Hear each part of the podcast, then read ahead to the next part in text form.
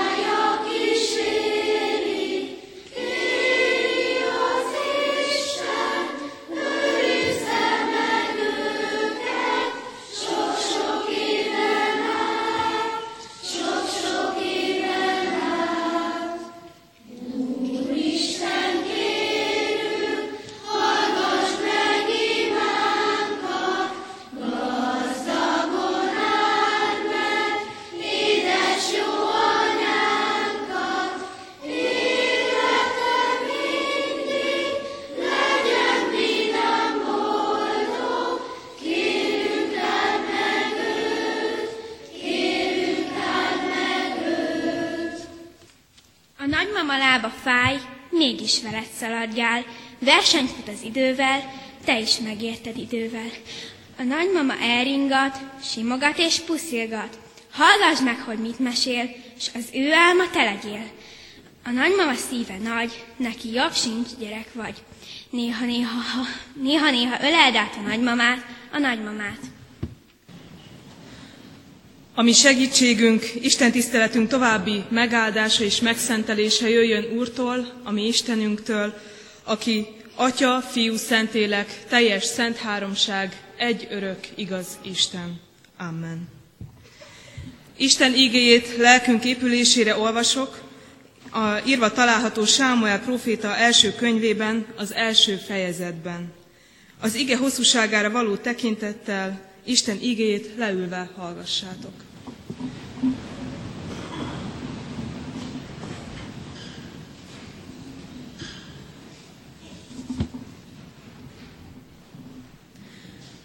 Volt egy rámátaim Cófimból, az Efraim hegyvidékéről való ember, akinek Elkána volt a neve. Efrátai volt, Jerohámnak a fia, aki Elihú fia, aki Tohu fia, aki Cúf fia volt. Két felesége volt, egyiknek a neve Anna, másiknak a neve Peninná volt. Peninnának voltak gyermekei, de Annának nem voltak gyermekei.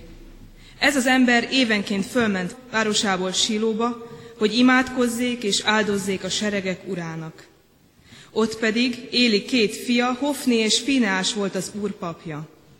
Amikor eljött az a nap, amelyen Elkána áldozni szokott, egy-egy részt adott feleségének, Peninnának, meg mindegyik fiának és lányának. Annának is csak egy részt adott, pedig Annát nagyon szerette, de az úr bezárta a méhét. Vetétársa is sokat bosszantotta őt, hogy felingerelje, mivel az úr bezárta a méhét.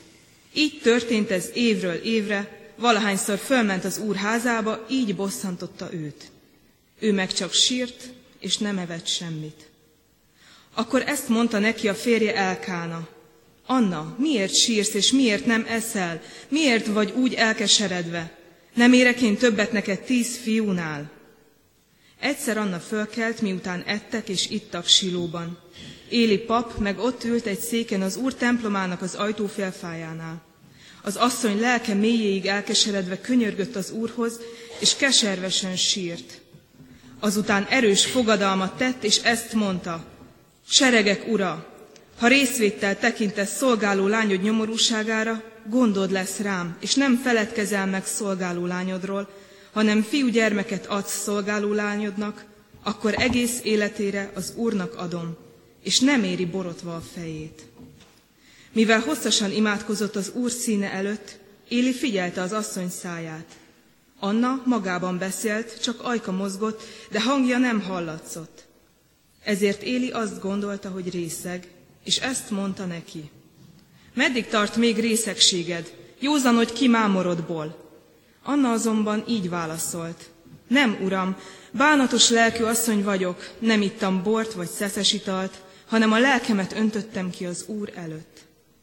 Ne tartsd szolgáló lányodat elvetemült asszonynak, mert nagy bánatom és szomorúságom miatt beszéltem ilyen sokáig. Éli így válaszolt.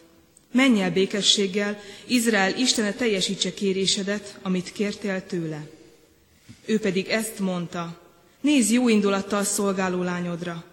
Azután elment az asszonya maga útjára, evett, és nem volt többé szomorú az arca. Másnap reggel fölkeltek, imádkoztak az úr előtt, majd visszatértek otthonukba, Rámába. Amikor aztán Elkána a feleségével, Annával hált, az úrnak gondja volt rá. Egy idő múlva Anna teherbe esett, fiút szült, és elnevezte Sámuelnek, mert ezt mondta, az úrtól kértem őt.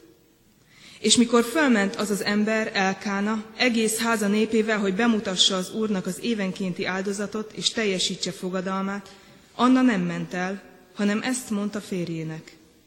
Majd az elválasztása után viszem el a gyermeket, hogy megjelenjék az Úr előtt, és végleg ott maradjon. A férje, Elkána ezt felelte neki. Tégy úgy, ahogy jónak látod. Maradj itthon, amíg elválasztod. Csak az Úr tartsa meg ígéretét. Otthon maradt tehát az asszony, és szoptatta a fiát, amíg el nem választotta. Miután elválasztotta, elvitte magával, és vele együtt vitt egy három éves bikát, egy véka lisztet, meg egy tömlő bort, és bevitte az úr házába, sílóba. A gyermek még kicsiny volt. Akkor levágták a bikát, a gyermeket pedig bevitték Élihez. Az asszony ezt mondta, kérlek, uram, a te életedre esküszöm, uram, hogy én vagyok az az asszony, aki itt állt melletted és imádkozott az úrhoz. Ezért a gyermekért imádkoztam, és az úr teljesítette kérésemet, amit kértem tőle. Én viszont felajánlom az úrnak. Legyen egész életére felajánlva az úrnak. És ott imádták az urat. Isten tegye áldotta az ő igényének hallgatását és szívünk befogadását, hogy annak ne csak hallgatói, de megtartói és cselekvői legyünk. Amen. Fennállva imádkozzunk.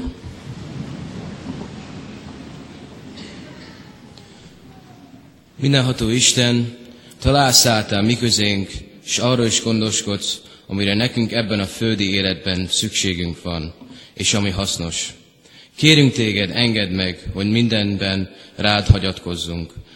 Add ránk áldásodat, hogy semmiféle kényszerítést vagy erőszakot ne kövessünk el senkivel szemben, sőt, még ennek a gondolatától is távol tartsunk magunkat. Így hagy tanuljuk meg ezen a világon elhordozni a szegénységét, mégpedig úgy, hogy közben belső békénk és megnyugvásunk el ne vesszen. Sőt, inkább abban a lelki gazdagságban növekedjék, amit Te az evangéliumban kínálsz nekünk. Amen. Ige hirdetésre készülve énekeljük el a 167. dicséretünk, ami az első verse úgy, így kezdődik, jöjj mondjuk hálás szót, hű szájjal és hű szívvel.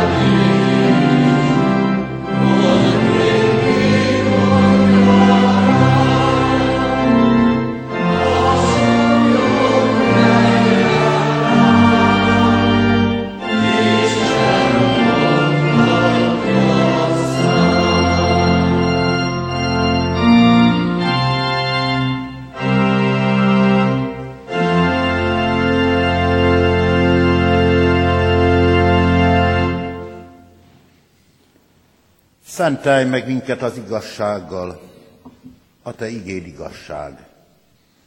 Amen. Isten üzenetét szeretnénk hirdetni közöttetek, ahogyan írva találjuk a már előbb olvasott bibliai részben. Sámuel első könyve első fejezetéből a 24., 27. és 28. verseket újra olvasom. Miután elválasztotta, tudnélik Anna Sámuelt, elvitte magával, és bevitte az úr házába, Silóba. És ezt mondta, ezért a gyermekért imádkoztam, és az úr teljesítette kérésemet, amit kértem tőle. Én viszont felajánlom az úrnak, legyen egész életére felajánlva az úrnak, és ott imádták az Urat. Ünneplő gyülekezet, kedves testvéreim! Jó 40 évvel ezelőtt írt Fekete Gyula egy nagy port fel, felkavaró, megrázó erejű szociográfiát, ilyen címmel Éljünk magunknak. Hát ez a könyv ma sokkal aktuálisabb talán, mint a megjelenésekor. Ebből idézek egy néhány gondolatot. 19 éves lány vagyok. Az életemet szeretném úgy berendezni, ahogy az a lehető legjobb. És mindenféle zavaró körülményt, ami az életben előjön, ami a szabadságomat és a boldogságomat veszélyezteti, félreteszem. És ehhez nem kell gyermek. Mert már a házasság is egy iszonyú kötöttség, ami az embereket nevetségesen megalkuvóvá és kiszolgáltatottá teszi. Hát még, ha hozzájön az élet fogytiglan tartó kapocs, a gyermek. Akkor már az embernek nincs saját élete. Keze lába meg van kötve, és férje és gyermeke osztoznak az életéért, úgy, hogy neki már csak egy kis töredék jut. Feladatomnak egyedül azt tartom, hogy a saját életem legyen boldoggá, és ha ez sikerült, akkor jobban eleget teszek az élet követelményeinek, mintha az életemet életfogytiglan bilincsek kötnék. Ez a gondolat túlságosan is otthonra lelt a mi népünk tagjai körében. És ennek következtében oda jutottunk, hogy ma 10 milliónál kevesebben vagyunk már, és a évszázad közepére elérjük a 8 milliót. A házasságok, a megkötött házasságok száma pedig tragikus. És ez mind nem egy vészmadárnak a ö, sikoltozása, hanem egy józan valóság. És ebből az fog következni, hogy nem csak a népünk, hanem benne az egyházunk, és mi magunk is tragikusan tönkre megyünk. Hát éppen ezért most anyák napján szeretnék a gyülekezet elé egy pozitív példát állítani, hogy lehet azért másképpen is gondolkodni. A fölolvasott bibliai rész arról szól, hogy ez a bizonyos Anna nem a gyermektől félt, hanem a gyermektelenségtől.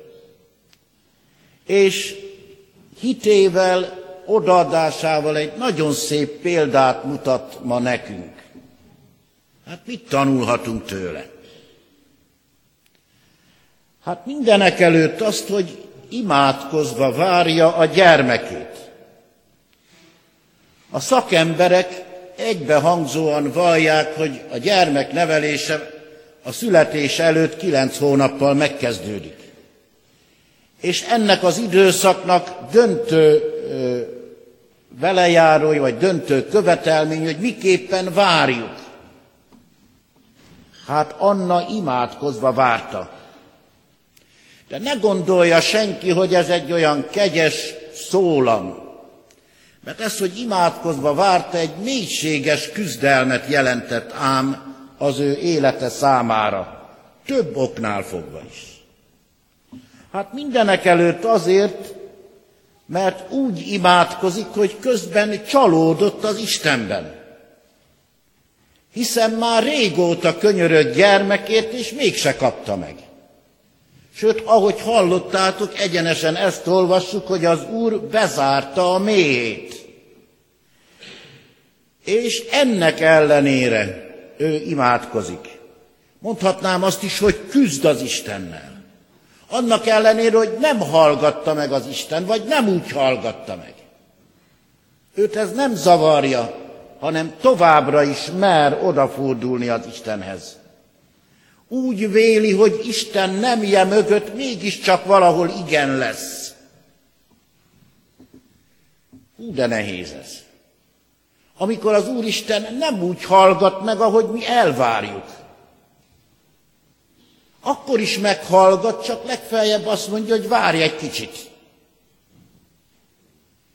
De sokan elfordulnak Istentől, amikor ezt tapasztalják az életükben. Hát Anna mindenek előtt azért példa, mert nem ezt teszi. De van itt még más is. Azt is hallottuk a felolvasott bibliai részből, hogy nem egészen jól mennek az akkori egyháznak a dolgai.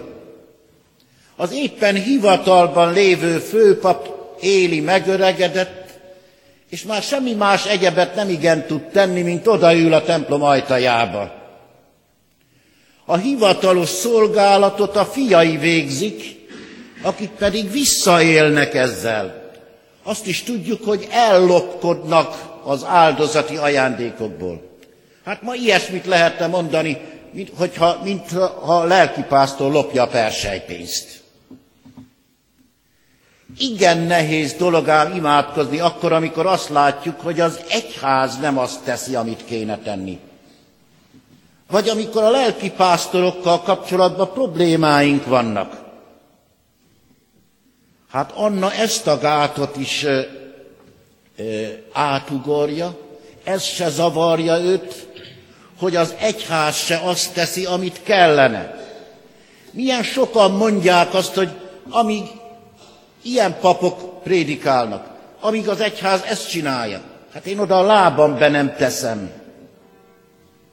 Pedig még azt is olvassuk egy fejezettel vagy kettővel hátrább, hogy ritkán volt az Úrnak kijelentése abban az időben. Ma azt mondanánk, hogy nem igen hangzott evangélium a szószékekről. Hát ebben a rendkívül szélcsendes időszakban Anna buzgón könyörög az Úristenhez. Aztán ott van a férje, ez a bizonyos Elkána, aki nem is egészen érti a feleségét. Hát ilyen ostoba módon vigasztalja, hogy nem érek én neked többet tíz fiúnál, egy gyermektelen asszonynak. Pedig ő is ott jár a templomba, hogy hallottuk. Ez is igen gyakori tapasztalat, és nagyon nehéz ügy, amikor a életem társával nem vagyok egy a hitben. Esetleg testileg ott van mellettem a templomba, csak éppen ég és föld választ el egymástól bennünket. Egyszer egy kolléganő mondta el, hogy a férje a gyülekezet presbitere, de soha nem látta a kezében a Bibliát. Fizikailag ott volt, csak éppen a hitben volt távol. És Anna ezt az akadályt is legyőzi. Ennek ellenére is mer könyörögni. És végül van itt még valaki, a férjének a másik felesége, az abban a korban bevett dolog volt, ez a bizonyos Peninna, akinek viszont adott az Úristen gyermeket. És ez kellőképpen fölhatalmazta arra, hogy a meddő társát bosszantsa. Újra meg újra kigúnyolja, újra meg újra a szégyenét a szemébe vágja. Olyasmi történik, mint pár évszázaddal korábban Sára és Hágár között. Tudjuk talán a bibliai történetből, hogy nem is sokáig bírja Hágár ezt az állapotot, és a férjének el kell bocsátania a törvény meg a szokások ellenére a másik asszonyt, mert ugyanígy gúnyolta őt a meddősége miatt. Hát micsoda mélységek ezek. Szegény Anna. Az a csoda, hogy ezt kibírta. És ráadásul úgy bírta ki, hogy nem szűnt meg buzgón könyörögni az Istenhez. Hát igazán van tőle mit tanulni. Valami hasonlóról nyilatkozik egy szép versében Csida Jenő, egy pár sort hadd idézek belőle. Köszönöm Istenem az édesanyámat. Köszönöm a lelkét, melyből reggel este imádság száll hozzád, gyermekéért esdve. Áld meg imádságát, melyben el nem fárad, áld meg két kezeddel az édesanyámat. Hát nem könnyű így imádkozni. És ezen a ponton úgy gondolom, hogy Anna messzebbre mutat, több évszázaddal előre, arra Máriára, aki hasonlóan nehéz szituációban hordozza szíve alatt a világ megváltóját.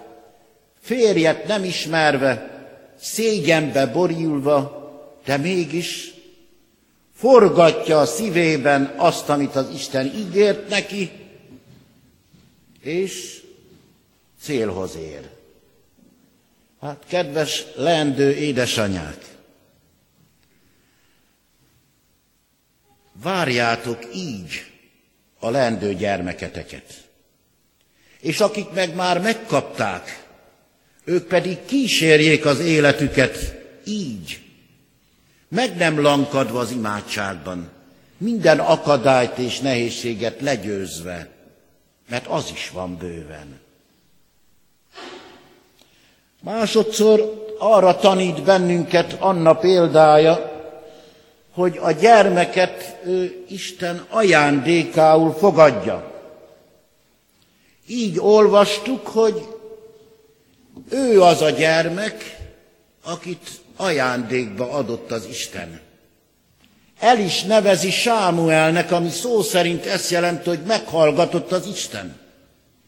Vagyis valahányszor nevén szólítja gyermekét, újra meg újra tudja, hogy ez a gyermek ajándék. Hányszor előfordul, különösen olyan családokban, ahol nehezen jön a gyermek, hogy amikor végre megérkezik, ő lesz a király, a család trónra ülteti, bálványozza, mindent megtesz érte, csak éppen azt felejti el, hogy ajándék. Az Úristen ajándéka. Nem teher, hanem ajándék. De jó lenne erre rádöbbenni. Nem egészen úgy áll a helyzet, ahogy ez a prédikáció elején emlegetett 19 éves lány gondolta, hogy megszegényít a gyermek. Éppen ellenkezőleg megajándékoz az Isten a gyermekkel. Meggazdagítja az életemet. Néhány napja beszélgettem egy tanárral. Régen hallottam apát olyan örömmel és szeretettel beszélni a gyermekeiről. Jó volt hallgatni, hogy elmondta az életüket, hova jutottak, mit csinálnak. És a végén azt mondta, hogy megegyeztünk a feleségemmel, hogy a legjobb befektetés a gyermek. Hát ha tudjuk ajándéknak tekinteni a gyermekünket, akkor ezt át is éljük mi is. Van aztán egy harmadik dolog is tehát itt az igényben, amiről hallottunk, hogy amikor elválasztotta a gyermekét, felvitte magával a templomba. Annyit azért tudni kell, hogy abban az időben sokkal tovább szoktattak az anyák, úgyhogy nem egy néhány hónapos gyerekről van itt szó, hanem egy felserdült fiatalról. De a döntő dolog nem is ez, hanem az, hogy elvitte magával a templomba, Silóba, oda, ahol nem egészen voltak rendben a dolgok. Tehát nem csupán küldte, hanem magával vitte. Ezt is érdemes lenne megtanulni. Hiszen az még csak-csak előfordul körünkben, hogy küldjük a gyermeket, menjél ott, úgyse tanulsz rosszat. Vagy más esetben azt mondjuk, hát ha te akarod, akkor menjél, én nem akadályozom. De Anna nem ezt csinálja, hanem maga mellé veszi, és magával viszi. És ez egy rendkívül fontos dolog. És meg kellene tanulni, hogy a gyermekeinket ne csak küldjük az Úristenhez, meg a templomban, nem vigyük. Nagyobb esélye van azoknak a gyermekeknek, akiket visznek a szülei, hogy ott is maradjanak, mint akiket csak küldenek. És ha szabad valamit mondani, úgy gondolom, hogy a konfirmációnknak és konfirmációs gyakorlatunknak a csődje, az éppen valahol itt van. Mert konfirmálni még csak-csak jönnek a gyermekek. És hányan maradnak? Azért, mert a kedves szülők küldik őket, de nem jönnek. Hogyha egy családnak járt útja van a családi otthontól a templomba, azon előbb-utóbb a gyermekek is járni fognak. És ugyanez a probléma az egyház iskoláinkkal is. Egy kicsit ismerem a kecskeméti iskolát is. És tudom nagyon jól, hogyha nagyon sarkosan akarok fogalmazni, akkor bizony azt kell mondani, hogy nem nagyon biztosítják a gyülekezet utánpótlását az egyház iskolát. Pedig hát ezért lennének. Miért? Hát mert ezt tapasztaljuk ma is, hogy a gyermekeket küldik, vagy beíratják. Vagy ha még durvábban akarok fogalmazni, beadják a gyermekeket, mint egy patyolatba a piszkos ruhát, hogy tisztán kapják vissza. Na de testvérek, a gyermeket nem küldeni kell csupán, hanem vinni kell. Mert általában azok a gyermekek szoktak, vagy legalábbis nagyobb esélyük van, hogy oda találjanak az Úristenhez, akik úgy jutnak oda, mint ahogy Sámuel. Miért? Hát nagyon egyszerű a dolog. Azért, mert a gyermek számára a szülő példája döntő fontosságú. Döntő fontosságú.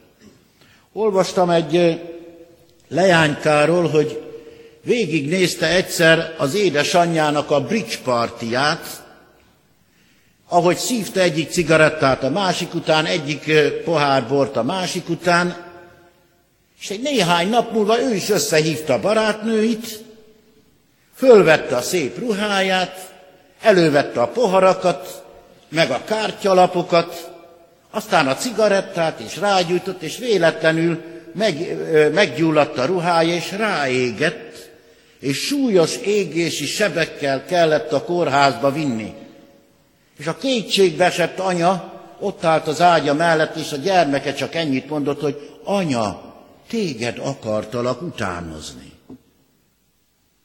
Hát erről van szó. Ezért kell a gyermeket nem csak küldeni, hanem vinni. És én jól tudom Isten igéjéből, hogy a hitet nem lehet örökölni. De a példa hat, ahogy Anna példája is hatott. Hát ez a harmadik dolog, amit meg lehet tőle tanulni. És van még egy negyedik is, ezt is olvastuk, hogy amikor fölviszi Silóba, akkor fölajánlja az Úrnak egész életére. Megrázó ez a mozdulat. Végre megkapta a gyermekét, és nem magához köti. Nem magáért imádkozott, hogy neki legyen jó, hanem a gyermekét fölajánlja az Úrnak. Hányszor tapasztaljuk, hogy a szülők a gyermeküket két kézzel kötik magukhoz, hogy ha öregek lesznek, legyen, aki gondoskodjék róluk, vagy segítsenek nekik. Csak a gyermek nem erre való. Annától meg kell tanulnunk, hogy a gyermek miután ajándék nem is a miénk, csak egy időre kapjuk, hogy aztán elengedjük őket. Minden szakember azt mondja, hogy nem csak a testi, a, bio, a testi köldögzsinort, azt elvágják a, a, a kórházba, hanem a lelkit is el kell vágni. Mert aki magához láncolja a gyermekét, előbb-utóbb tönkreteszi, és előbb-utóbb föllázad a gyermek. Merjük elengedni a gyermekeinket, és legkevésbé az Úristentől féltsük őket. Hát úgy is elmennek, ha akarjuk, ha nem. Tehát akkor legalább jó helyre menjenek. Hát Anna az úrnak ajánlja föl a gyermekét, vigyázzon ő rá, a legjobb kezekbe helyezi. Ez nem föltétlenül azt jelenti, hogy lelkipásztornak, vagy egyházi szolgának, vagy akárkinek kell lenni annak a gyermeknek. Csupán azt, hogy jó helyen legyen az élete.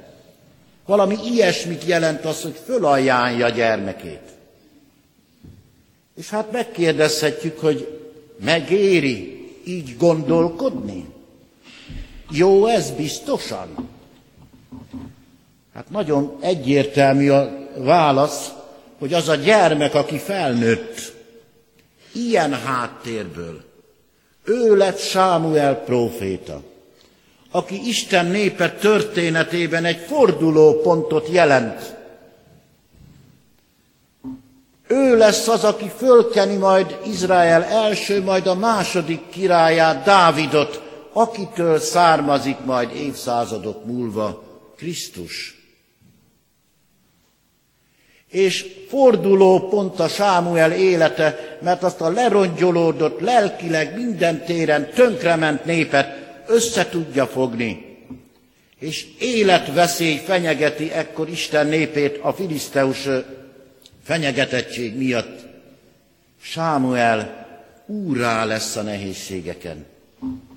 Ne féljünk hát a gyermekeinket oda tenni, ahová igazán kell, mert ezerszer gazdagabban kapjuk őket vissza. Hát ilyen apákra és főképpen ilyen anyákra van szüksége ma egyházunknak is, meg a népünknek is. Így talán a pusztulás is megállítható. Áldjon meg az Úristen minnyájunkat ezen az úton. És most Isten igéjére válaszolva hallgassuk meg a zenekar szolgálatát.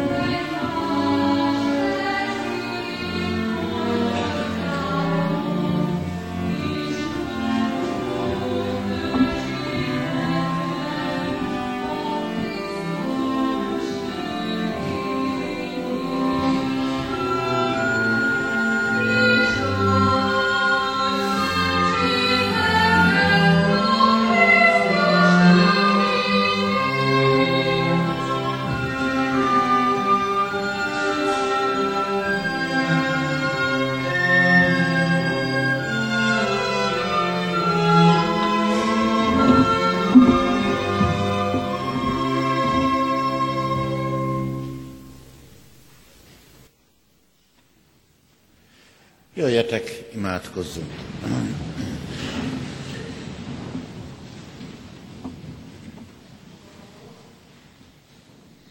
Istenünk, édesatyánk, köszönjük neked, hogy szóltál hozzánk.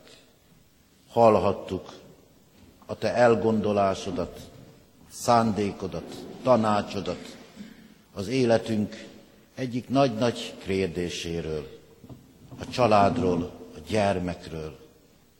Köszönjük neked ezen a mai napon, ami szüleinket, mindenek előtt az édesanyákat, akiket adtál, hogy bennünket hordozzanak, neveljenek. És könyörgünk hozzád a leendő édesanyákért, hogy tudjanak példát meríteni egykori elődjüktől, Annától. És könyörgünk a családokért, hogy az ő példája hadd lehessen valóság napjainkban, ebben az országban is. Merjük, tudjuk, esedezve, imádkozva hordozni gyermekeinket, családjainkat. Urunk, Te ismersz minket, tudod, hogy milyen nyomorúságban van az egész országunk. És azt is látod, hogy öregszünk, fogyunk, lassanként tönkre megyünk. Állítsd meg ezt a pusztulást. Ha egykor a sílói szentét meg tudtad tisztítani, hogyha meg tudtad állítani az akkori veszedelembe zuhanást, a milyenket is meg tudod. Adj ilyen családokat, ahol így hordozzák az életet. Így könyörgünk hozzád egész egyházunkért, magyar népünkért, itt a határokon, innen, stúl. Segíts bennünket, hogy te, aki az élet pártján állsz, mi is követhessünk ebben. Köszönjük neked, Jézus Krisztust, akiben megmutattad, hogy mi az élet. Aki elmondhatta, hogy azért jöttem, hogy életük legyen és bővölködjenek. Segíts bennünket nyomába szegődni. Így áld meg ünnepünket, életünket az ő nevéért. Ámen. Csöndben kiki mondja el a maga imádságát az Úrnak. Ti azért így imádkozzatok. Mi, atyánk, aki a mennyekben vagy, szenteltessék meg a te neved. Jöjjön el a te országod, legyen meg a te akaratod, amint a mennyben, úgy a földön is. Minden napi kenyerünket add meg nékünk és bocsáss meg védkeinket, miképpen mi is megbocsátunk az ellenünk védkezőknek. És ne vigy minket kísértésbe, de szabadíts meg a gonosztól, mert tiéd az ország, a hatalom és a dicsőség mindörökké. Ámen. Hirdetem az adakozást, emlékezvén az írás szavaira, jobb adni, mint kapni. Isten áldását fogadja a gyülekezet. Istennek népe, áldjon meg téged az Úr, és őrizzen meg. Világosítsa meg az Úr az ő arcát te rajtad, és könyörüljön rajtad. Fordítsa az Úr az ő orcáját tereád, és adjon néked békességet. Ámen. Most pedig Szeretettel adom át a szót a teológus ifjúságnak, még egyszer, hogy a teológus ifjúságról, illetve a szolgálatukról szóljanak röviden. Nagyon sok szeretettel köszöntöm a Kecskeméti gyülekezetet, a Budapesti Károli Gáspár Református Egyetem hittudományi karának dékánja, tanári kara és diáksága nevében.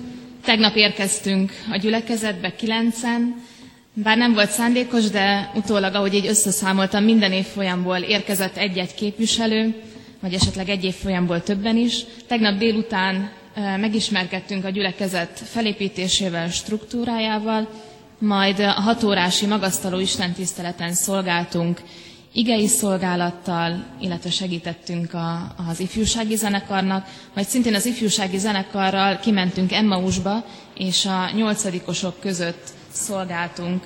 Ma pedig azért vagyunk ilyen kevesen itt a templomba, mert katonatelepen, illetve Széchenyi városba igei szolgálattal van jelen egy-egy társunk.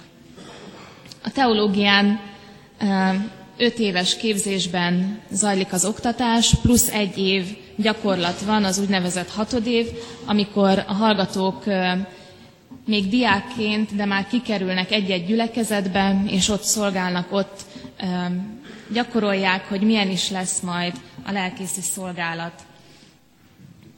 A Kecskeméti gyülekezet nagy létszámmal van jelen a teológián, nem tudom, ezt tudja a gyülekezet, hogy a legtöbb teológus Kecskemétről van most jelen, szám szerint hatan vagyunk, minden évfolyamban egy-egy hallgató, ötödéven ketten is, és ami szerintem nagy büszkeség még, hogy szinte mindenki tölt be valamilyen tisztséget, könyvtárosok, illetve a hallgatói presbitérium tagjai, jó magam pedig a teológus napokért vagyok felelős.